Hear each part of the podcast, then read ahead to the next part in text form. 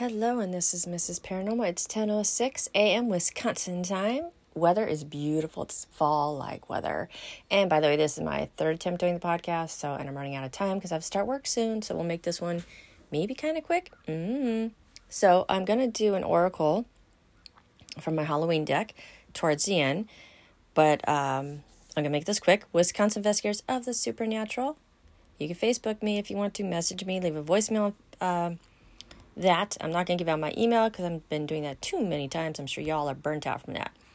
So I finally found some decent ghost stories. Good lord, you guys. Sometimes that's half the issue is I can't find anything in the ones that I do start to read because I don't really reread them. I'm like, this is shit. Or because I'm home and I'm getting a lot of freaking traffic inter- inter- interference. It's like, oh my god, stop. The truck, the trash trucks are out there, so I cannot stop that. I'm not going to stop this podcast because I'm running out of time. And this is the only day I can do it. So I hope everybody had a great weekend and you're going to have a fabulous, fabulous week ahead of you. As, as I hope I am too. Mm-hmm. All right. I feel good. I had my Dunkin'. I'm good. Ugh, right? Now, these are college ghost stories. I did do a brief reading because I want to make sure I've done college stories, I think, in the past. These don't sound familiar to me whatsoever. So, here we go. Okay. There's nothing I could do about that trash truck. Sorry, you guys. All right, so this one is called. Quiet. The Security Guard. Now, many years ago, these were uh, the, a lot of these stories came from 2005. Okay, so um, here we go. Many years ago, there was a fire in the building where Morgan Hall now stands. A security guard trying to get everyone out of the building was forced to push some of the students down the stairs. All of them made it out of the building, but unfortunately, the security guard did not. Sometimes students feel a push from behind when descending the stairs of, of Morgan. It is the ghostly security guard, Max, still trying to save them from the fire. Aw. What's this? Return of the security guard. One year, a political science major was studying in the library of Morgan Hall. It was very late when she finished, so she called security for an escort back to her dorm. Um, even before she could turn her head, the, the security had arrived. She's all, Well, that was fast, she said. But she didn't receive an answer. Instead, the security guard approached her and proceeded to utter, wait, and proceeded to her utter disbelief to walk right through her. He disappeared, never to be seen again. She, however, did not fare so well. She refused to set foot hall and to set foot in Morgan Hall ever again. Wow.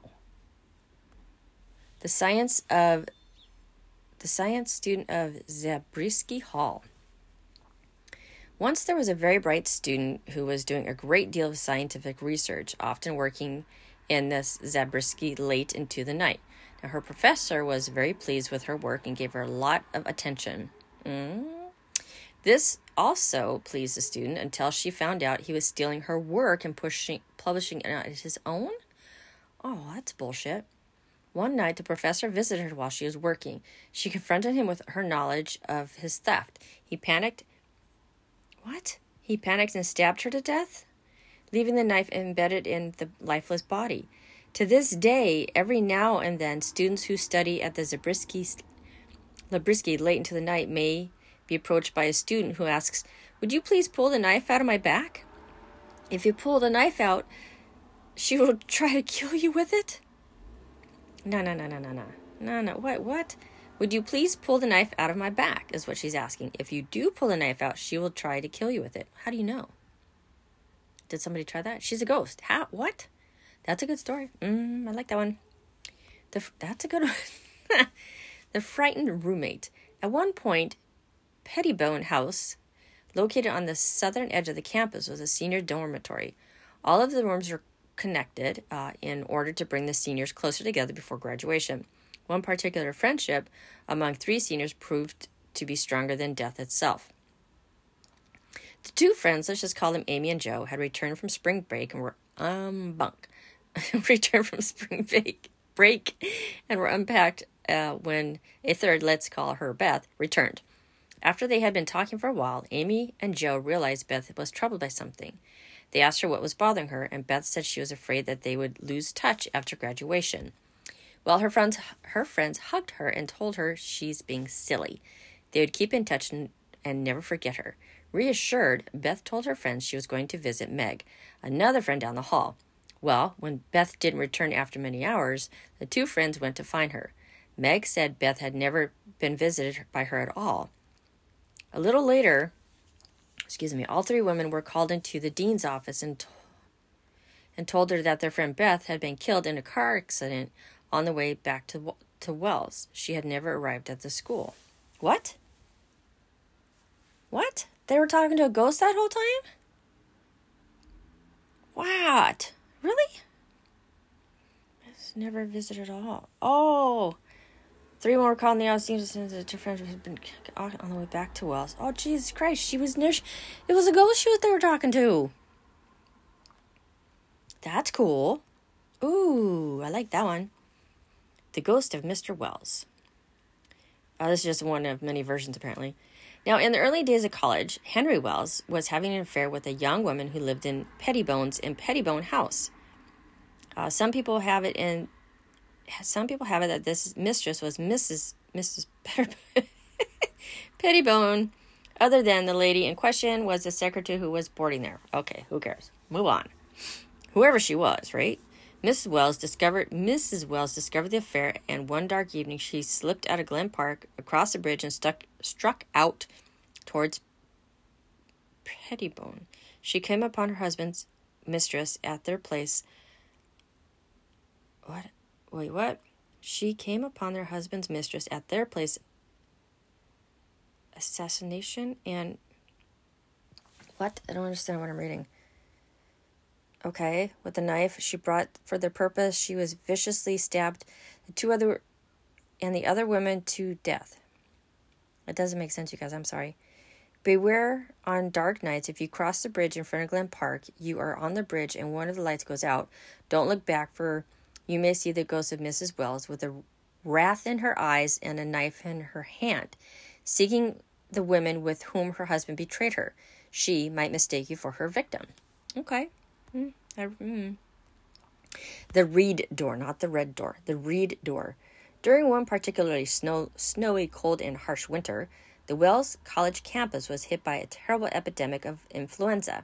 In large numbers, uh, the students obviously fell ill, and the weather prevented them from leaving campus. A small hospital was set up on the fourth floor of the college main building, um, which is now a dormitory. The sick, the sick students were get quarantined, and a number of the number of kind nurses stood watch over them, doing everything possible to, you know, to ease their suffering. Well, unfortunately, many of the students did die, and there was no place to store their bodies in the dead of winter. Um, a room on the same floor was made into a temporary morgue, and the bodies were kept there until the families could make funeral arrangements. The door to this room was painted red so that no one would accidentally wander to their resting place. Oh.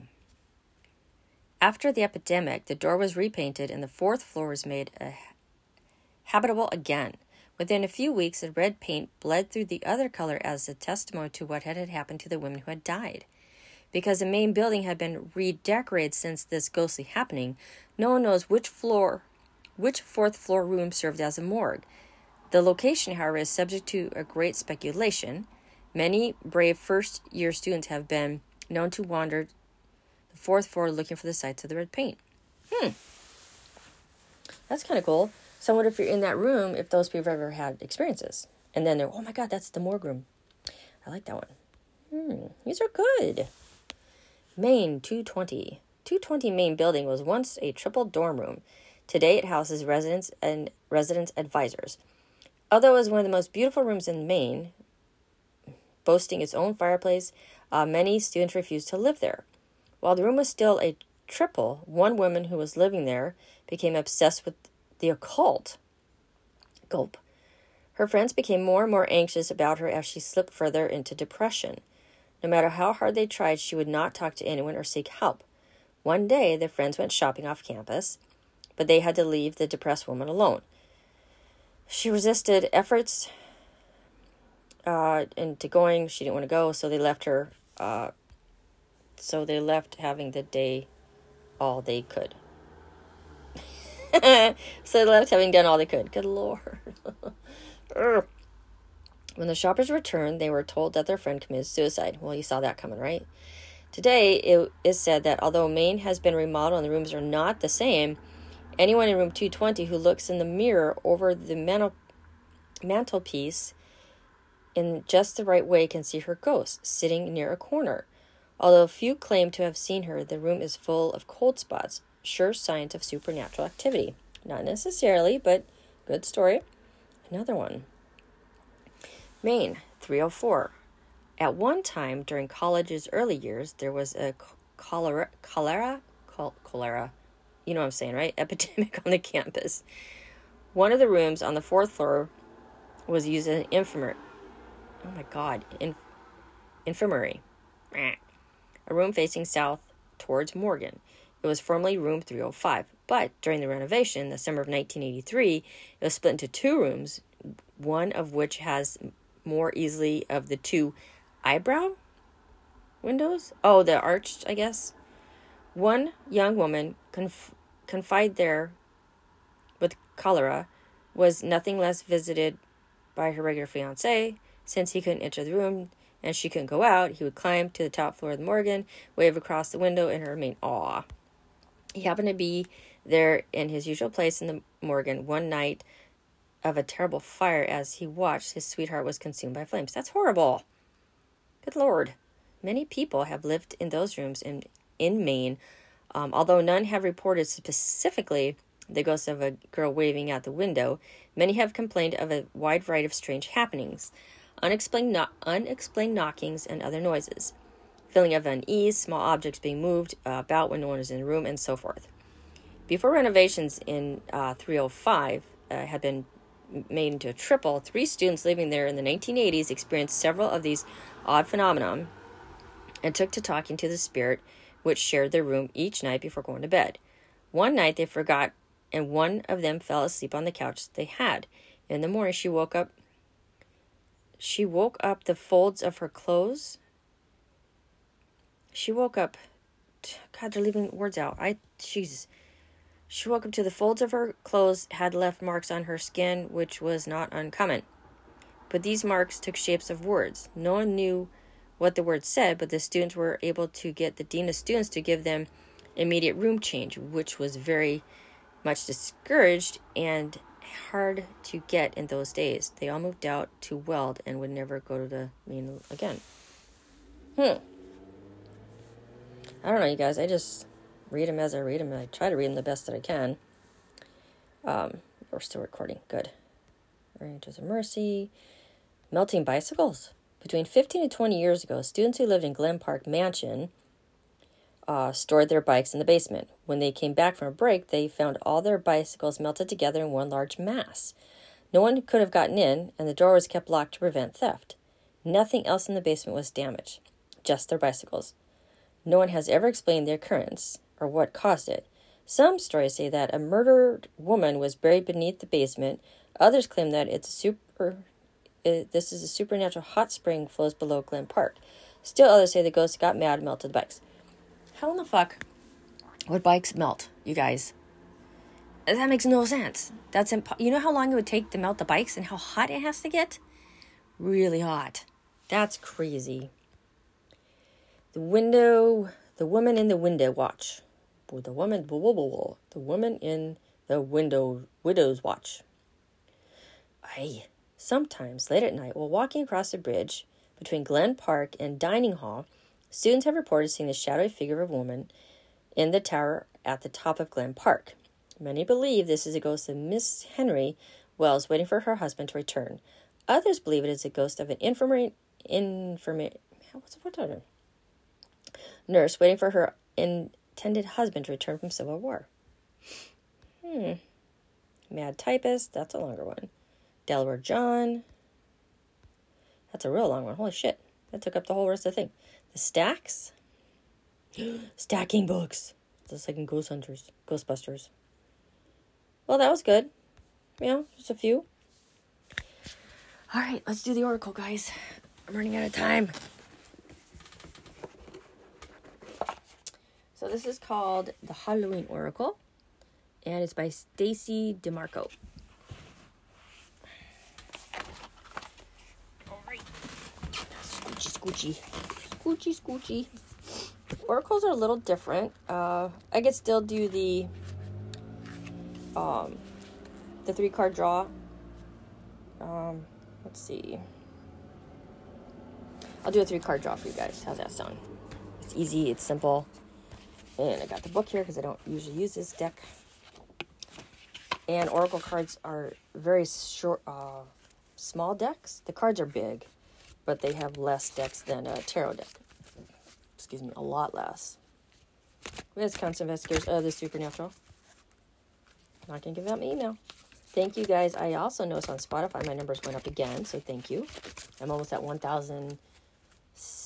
I'm at 1,079, I think. So thank you. All right, here we go. I'm gonna do a half shuffle. Excuse me, half cut the deck. Let's do it. This card I'm gonna put down is the heart of the heart of the issue or question. It's Card one. Second card is going to be the challenge, and the third card is going to be the solution. So instead of current, uh, current, past, and future, these are a little bit different. So if you guys have a question, you can't tell me because I don't know. There we go. Skull of Flowers creating through the ashes. Let's see what the book shows us, hey? Oh, oh, oh. These books are just beautiful. The artwork on these are absolutely um, just gorgeous. Uh, again, I don't usually use this deck because it doesn't usually talk much to me. Um, sorry, I gotta find it. Meanwhile, you can listen to the geese flying by.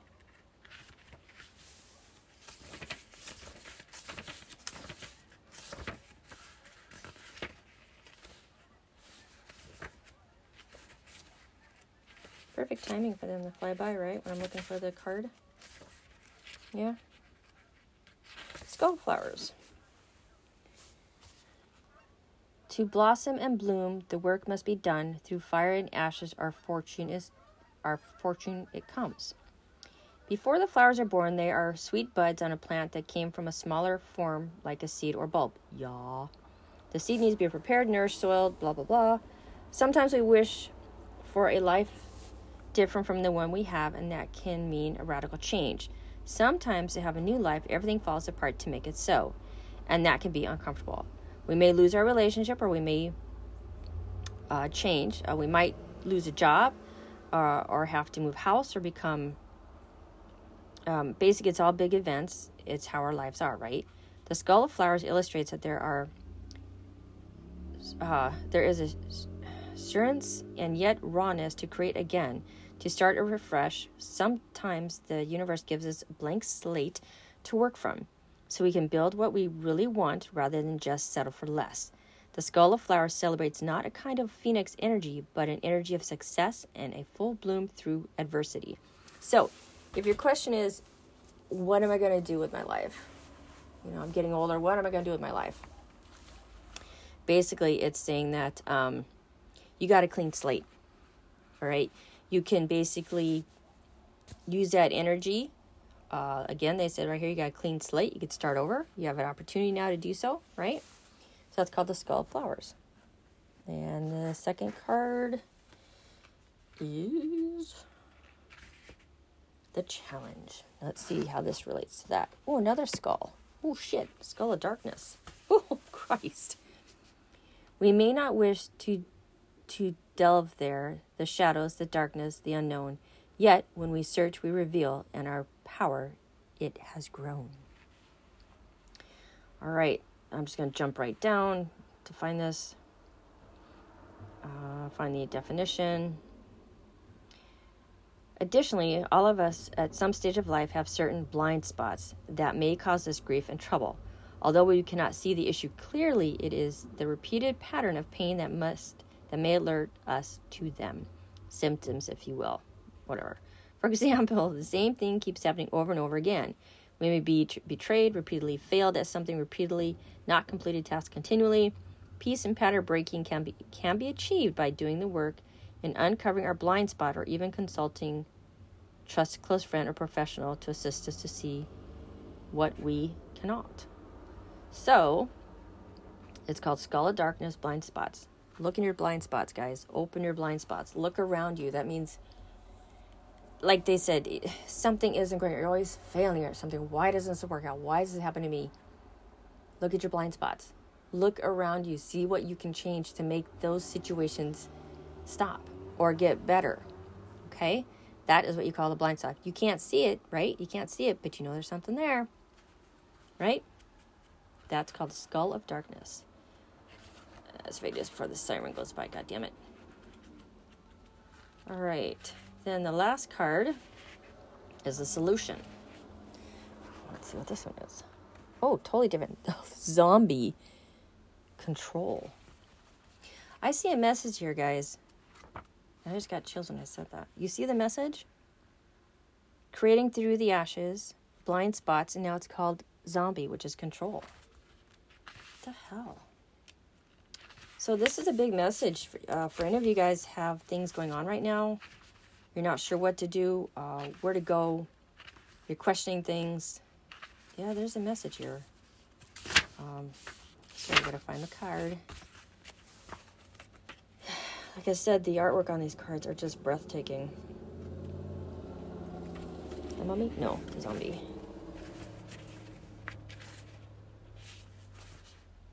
Be patient with me. Thank you. Where are you, mummy? With your daddy. The ghost. Nope. Come on. Death, dawn. Black cat. Where the hell's the mummy? Oh, shit.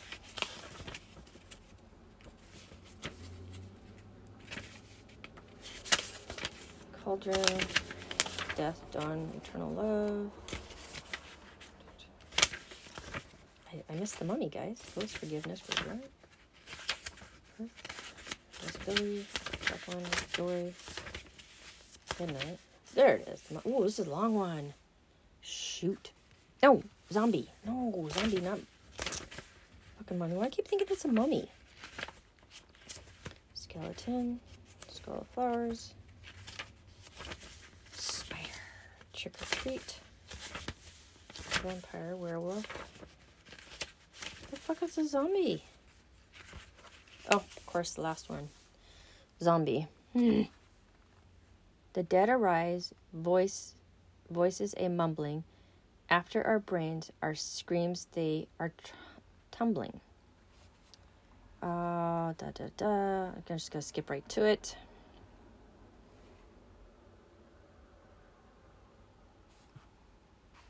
Should the zombie step unsteadily into your life, it's time to look at the concept of control. Do you want to control everything? Leave little to free expression? Do you choose partners uh, who are not your equal so that they are more easily manipulated and change to your liking?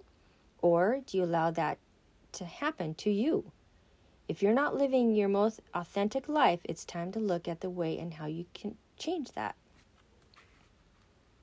Interesting. One of the most frightening aspects of the idea of the zombie zombieism is that the idea of our souls and consciousness being trapped inside the body does not do our bidding but someone else's. Another is the idea of being buried alive, the fate of the fate of some, it is said, who get trapped in already dead bodies. So, I'm guessing on this is saying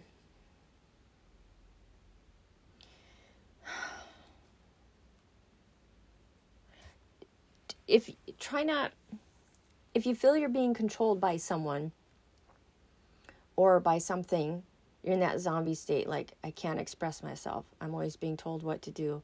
I can't tell people how I feel. I can't make a change in my life. I can't change my job in my life because there's always you're always in that state of zombieism, you know, just kind of like always like in the zone. Like you're just like going with it. You're going along with it. You're in that zombie state. Uh, the what I'm getting from this is they're saying don't be in that zombie state. Wake up. If you can't, Well, zombies are usually dead anyways, but you know what I mean. Be more alert. Make the changes if you can. Try not to be the zombie and don't try to be the zombie of somebody else. Like, don't, what they're saying is if you see yourself controlling somebody else, take a step back and try to not to do that. Or if you're seeing you are being controlled by somebody else, take a step back and say, hey, it's my life. I don't want to be a zombie. I want to do something. I hope this makes sense, you guys. It kind of does to me. Um, it's kind of interesting creating through the ashes per the skull of the flowers, and then skull darkness, a blind spot, and then the final one, the zombie, take control. So I think what it it's so hard sometimes for me to put it into words, but I think I understand it, what they're saying here. You know, open up, see what's going on in your life, make a change. Don't be the zombie. Don't let somebody control you. Or if you're controlling somebody, stop it. Um, things like that. What do you think? Does that make sense to you guys? Anyways, this is called the Stacey Demarco, the Howling Oracle. I don't use this very often because I don't usually get get a good vibe from this, but this reading I thought was pretty good. So who's ever listening to this podcast and you guys are into the oracle, you're into tarot, or you're you're into that, I hope this reaches you and it makes sense to you. Um, just be more aware. Watch out for those blind spots. Try not to be living in the zombie land where you're just like, holy shit, you know? I didn't realize I'm being so controlled by somebody or by something or your work or, or something or personal life. Okay? Just blink a couple times and go blink, blink. I can do this. Be patient. It takes a long time for that to happen sometimes, right? Even though we're all in our mid 40s and 50s, it can take t- it can take a long time to realize that I can make that change, right? All right, guys, enough of that BS. So, I hope you enjoyed that oracle. And I have got to get ready for work soon. So, thank you everybody for stopping by and listening to this podcast. 26 minutes, eh, 27 minutes is good enough. And you guys have a wonderful week. And I'm going to try and do this. I don't know if I could do it Sunday. I don't know. We'll see how the time goes with me uh, and all that stuff. So, putting the deck back together. Again, this is called the Halloween Oracle. You can look it up online by Stacey Demarco. You can look her up online. You could probably pull the cards up online that I mentioned in the deck. But you guys have a phenomenal work week take care. And again, it's Wisconsin Investigators of the Supernatural. I'm not going to give out my email because I've done it a thousand times before.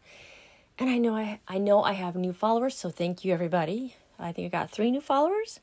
So, uh, like I said, I think I'm at 1,079 or something like that. It kind of fluctuates. It's bizarre. So, everybody in California, Australia, Canada, and the UK, Europe, thank you so much for taking the time out of your day to listen to a stupid ass, rod ass podcast. Appreciate it. So everybody take care again, as I've like said that like what twelve times. Just kidding. All right, y'all. Take care. This is Mrs. Paranormal signing off.